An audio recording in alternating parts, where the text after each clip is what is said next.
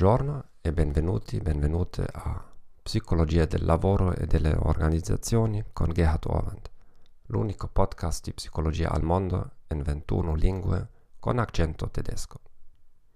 Se sei uno studente o un professionista, questo podcast ti aiuta ad aggiornare le tue conoscenze in porzioni settimanali di non più di 5 minuti. Insegno psicologia nell'Europa sudorientale e lavoro come consulente da più di 14 anni. Non sono un esperto di italiano, certo l'hai già capito. Per favore, sii paziente con me, ma prometto che migliorerò con ogni nuovo episodio.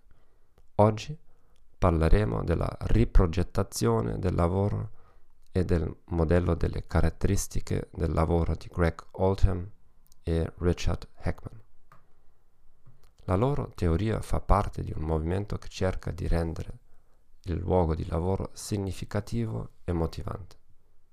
Prima di allora la tendenza era quella di standardizzare e semplificare il lavoro. Gli effetti collaterali sono che i lavoratori possono sentirsi sottovalutati e immotivati, il che è negativo per la produttività. Secondo il loro modello, le seguenti cinque caratteristiche essenziali del lavoro migliorano le prestazioni. Varietà di abilità. Il grado in cui un lavoro richiede varie attività che richiedono al lavoratore di sviluppare una varietà di abilità e talenti. Identità dell'attività. Il grado in cui il lavoro richiede ai titolari del lavoro di identificare e completare un'intera parte di lavoro con un risultato visibile. Significato dell'attività. Il grado in cui il lavoro influisce sulla vita di altre persone. L'influenza può essere nell'organizzazione immediata o nell'ambiente esterno. Autonomia.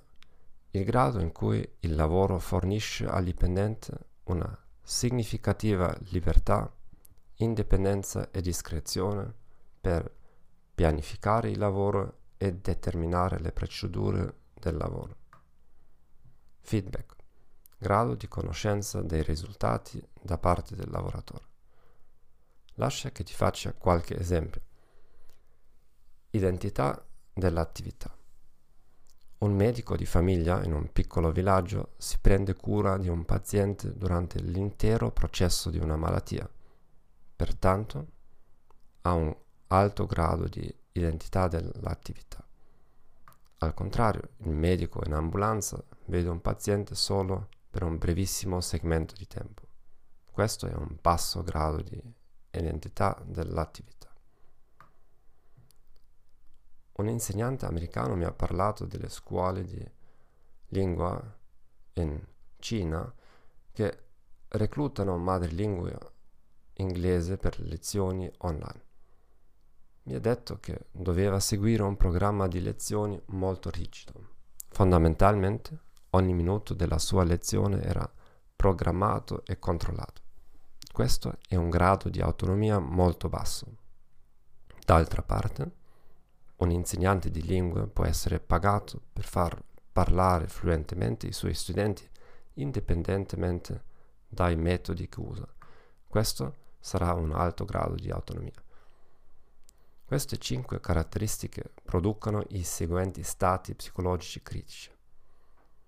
I dipendenti sentono che il loro lavoro è significativo, si sentono responsabili del risultato del lavoro conoscono i risultati delle loro attività lavorative. L'effetto sulla performance può essere moderato dalle seguenti variabili.